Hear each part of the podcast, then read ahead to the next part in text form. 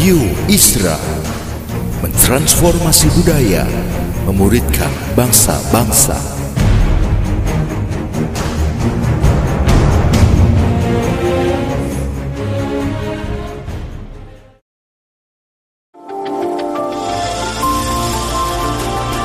Voice of Pradaim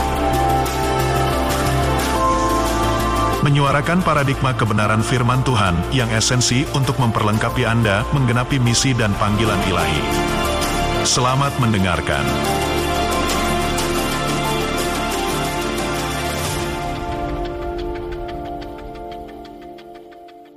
Haleluya, saudara-saudara. Ya, pada minggu ini setelah hari Minggu kita mendengarkan ya pola gereja zaman akhir yang Tuhan mau kita capai masih ingat Saudara? Ya, di mana Petrus dipakai Tuhan ya saudaraku memberikan pencerahan kepada kita, menubuatkan tentang gereja zaman akhir. Ya, gereja yang kuat tegar di masa sukar, Saudara. Gereja yang bisa menuai ya saudaraku kemudian menyelesaikan amanat agung, menyelesaikan misi Bapak di dunia ini. Saudara, ini gereja yang luar biasa yang Tuhan mau kita capai. Nah, saudaraku, saya ulangi lagi apa saudaraku ciri-ciri gereja zaman akhir yang Tuhan mau kita capai, saudara. Ya, nah ada lima ciri. Masih ingat? gereja zaman akhir yang Tuhan mau kita capai. Yang pertama, Saudara, ya, ciri pertama gereja yang berdoa. Ya, berdoa terus-menerus praktek koram deo, Saudara. Yang terus berdoa, Saudara. Tekun berdoa. Setia, sungguh-sungguh berdoa. Sehingga ketika kita sungguh-sungguh berdoa, kita menjadi kuat dan kita saudaraku ya akan menuai jiwa-jiwa yang banyak karena saudaraku doa yang demikian menghasilkan revival yang dahsyat yang kita belum pernah lihat. Mari kita saudaraku ingin menjadi gereja yang demikian. Mari kita makin sungguh-sungguh ya praktekin saudaraku koram deo satu jam pagi hari kita lanjutkan dengan saudaraku terus tinggal di hadirat Tuhan sepanjang hari itu Nah, Tuhan mau kita jadi gereja yang demikian. Yang kedua, Saudara, gereja yang mengasihi ya sesama dengan radikal.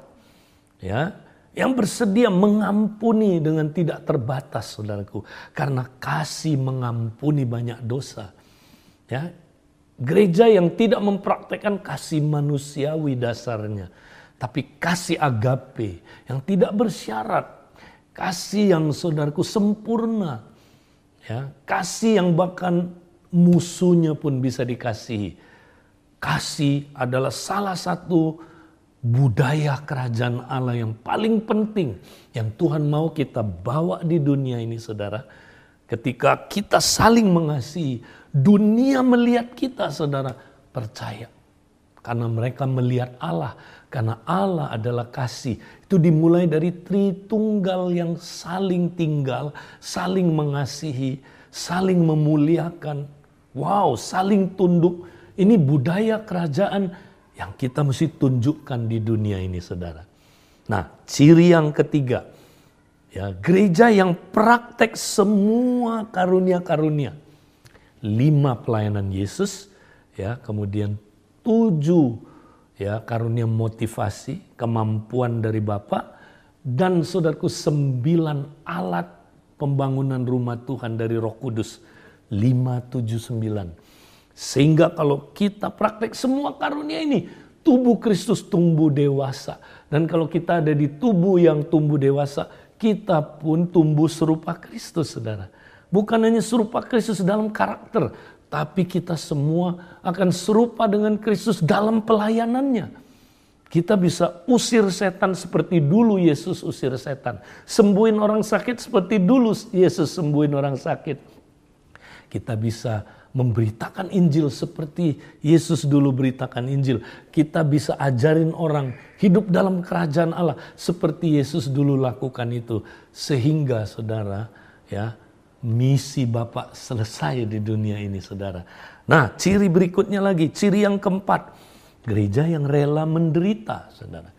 Ya, saudara masih ingat lima penderitaan dalam suratan Petrus, saudara. Saudara baca berulang-ulang, saudara. Ketika kita, apa saudaraku, menyambut, merangkul penderitaan, justru kita akan berbahagia ketika kita menderita, saudara. Saudara kita sekali bilang begini saudara, ya ikut Tuhan itu ngeri-ngeri sedap. ngeri dulu tapi berakhir sedap. Tapi kalau kita nolak penderitaan saudara, kita menghindar dari penderitaan, kita sedap tapi ngeri-ngeri di akhirnya. Ya saudara, mari kita saudaraku jangan tolak penderitaan. Ya, kita rangkul. Nanti orang yang paling stres, paling menderita adalah orang yang menolak penderitaan, saudara. Dia paling menderita. Ya, karena dia berpikir, kenapa ya? Saya udah ikut Tuhan sungguh-sungguh kok menderita. Loh, memang firman Tuhan bilang begitu, saudara. Orang yang mau beribadah harus, saudaraku, menderita aniaya. Ya, Barnabas bilang untuk masuk ke dalam kerajaan Allah kita harus menderita berbagai-bagai penderitaan. Bukan berarti masuk kerajaan Allah harus bayar harga pakai penderitaan, bukan. Ya, setelah masuk ya, setelah masuk kerajaan Allah, jalannya memang penuh penderitaan. Nah, kalau kita nggak terima ini Saudara, kita akan stres. Yang terakhir Saudara, ya, gereja zaman akhir gereja yang rela dimurnikan, Saudara. Tuhan lagi murnikan kita, Saudara dari pola prinsip gereja yang berpusatkan manusia. Saudara. Banyak gereja, saudara, udah kemasukan prinsip-prinsip Babel. Ya, Babel ini bicara agama palsu, saudaraku bicara tentang ya, saudaraku prinsip-prinsip self-centered, berpusat kepada ego. Tuhan bakar habis pada akhir zaman ini. Saudara Tuhan nggak mau Tuhan mau kita jadi gereja yang kingdom centered, berpusatkan kerajaan. Nah, kita harus siap dimurnikan. Supaya kalau kita dimurnikan, saudara, kita siap jadi gereja zaman akhir yang sempurna. Wahyu 4 dan Wahyu 5. Nanti kita akan belajar ini lebih detail. Wah, dahsyat banget saudaraku. Wahyu 4, 5 itu gereja yang penuh kemuliaannya Saudara mau jadi gereja yang demikian? Maka lima hal ini saudara harus kita praktekkan. Nah sekarang saya mau sharing siapa nanti yang bisa mempraktekkan lima hal ini dan dia berhasil bahkan akan berbuah-buah dalam hidupnya. Nah, yang akan mencapai ini adalah orang yang punya tanah yang baik. Ingat saudaraku, rahasia kerajaan Allah tidak dipercayakan kepada tiga jenis tanah yang pertama. Tanah pinggir jalan, tanah berbatu, tanah yang apa bersemak duri. Tapi dipercayakan kepada tanah yang baik. Nah, bukan subur ya, baik. Siapakah tanah yang baik? Lawannya tiga ini, saudara. Artinya dia bukan yang tiga ini. Nah mari kita lihat siapa tiga ini saudara. Yang pertama adalah tanah pinggir jalan. Siapa tanah pinggir jalan? Ingat pinggir jalan, trotoar. Berarti sebelah kiri, sebelah sininya sawah, ladang, sebelah sininya jalan. Nah ini trotoar bicara tentang saudaraku ada di tengah. Tidak fokus ke sini ya, ke sini enggak, ke sini juga enggak. Di tengah. Nah ini Tanah ini paling bahaya, saudara. Di sini bisa diinjek benihnya mati, bisa dimakan burung, ya.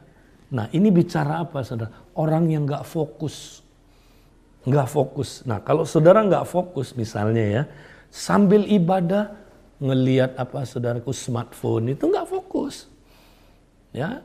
Saudara yang kayak gitu, maaf saudara, saudara dengar firman kerajaan nanti saudara baca di Matius 13 firman kerajaan ini firman kerajaan saudara.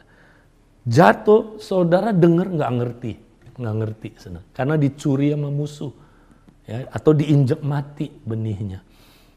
Nah saudara Makanya sambil koram dia jangan lihat apa apa medsos saudaraku jangan ya fokus. Dengerin firman. Itu orang yang tanah baik itu yang begitu saudara. Ya. Nah pinggir jalan juga lihat kayak Eutikus satu hari Paulus khotbah panjang sekali. Eutikus duduknya di jendela saudara. Nah kupingnya satu dengerin Paulus satu lagi dengerin orang ngobrol. Ini tanah pinggir jalan ya akibatnya jatuh koit saudaraku. Nah saya berharap tidak ada kita yang kayak gitu ya saudara. Makanya kita fokus. Itu tanah baik. Nah kedua tanah baik itu bukan tanah yang berbatu. Tanah yang berbatu itu gini saudara. Tipis di bawahnya batu ini tipis. Nah benih jatuh saudara tumbuh. Tapi sebentar aja nggak berakar. Kena pencobaan layu Ya, ini bicara tentang orang yang dengar firman, wih bagus ya korbannya luar biasa, wuh dahsyat. Tapi saudaraku, bentar lagi kena pencobaan dia nggak bisa praktek. Langsung saudaraku mundur, ah bohonglah kali firman itu. Nah, ini ada orang kayak gini saudara. Nah ini siapa? Tanah hatinya tipis. Nah ini bicara gini saudara. Dia hanya terima firman di pikiran sadarnya aja. Ingat pikiran sadar itu memorinya memori apa saudaraku jangka pendek. Jadi kalau saudara dengar firman sekali aja atau dua kali, bentar lagi juga udah lupa saudara. Saudara boleh excited, wih bagus ya firmannya, wih luar biasa. Tapi kalau saudara nggak pernah ulang-ulang, nah ini dia, ulang-ulang saudara, nah itu tanah yang apa? Ber, membuat firman itu bisa berakar. Berakar itu artinya apa? Masuk ke pikiran bawah sadar, saudara.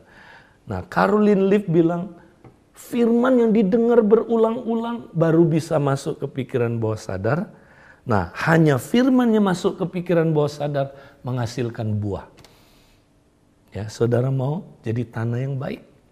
Dengerin berulang-ulang ini. Jangan bosen, oh gue udah pernah denger tuh khotbah Nah yang kayak gitu bukan tanah baik, itu tanah berbatu, saudara. Itu artinya tanah berbatu. Ya. Nah yang ketiga, saudaraku, tanah yang apa? Bersemak duri. Nah ini tanah yang baik sebenarnya. Tapi sebelum benih kerajaan Allah masuk, benih firman kerajaan masuk, udah ada benih yang lain dulu tumbuh. Nah ini bicara di pikiran bawah sadarnya saudara udah banyak pengaruh konsep-konsep yang duniawi, konsep-konsep ya teologi-teologi yang nggak benar, saudara. Ya, jadi yang menyenangkan daging, saudaraku. Ya, apa itu saudara? Ya, ke, tentang kekhawatiran katanya. Ya, dan apalagi saudaraku hal-hal yang duniawi itu.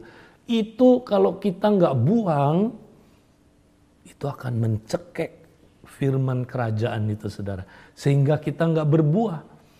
Nah, jadi tanah yang baik adalah tanah yang bersedia benih-benih yang nggak benar ini dibuang. Mari kita buang semua saudara. Karena Tuhan lagi murnikan kita. Amin. Nah kalau kita Nggak seperti tiga jenis yang pertama ini berarti kita jenis yang keempat. Tanah yang baik. Nah kalau tanah yang baik ditanam benih kerajaan saudara. Benih kerajaan Allah atau benih firman tentang kerajaan. Maka pasti bertumbuh 30, 60, 100 kali lipat. Pasti berbuah. Ya, Nah kalau hidup kita nggak berbuah saudara berarti kita bukan tanah baik. Nah saya dorong saudara Mari kita jadi tanah yang baik. Ya, nah diskusikan firman ini saudara di komsel, ya, dan juga di kompak-kompak di keluarga kita juga saudara, supaya kita semua jadi tanah yang baik. Amin. Tuhan memberkati kita saudara.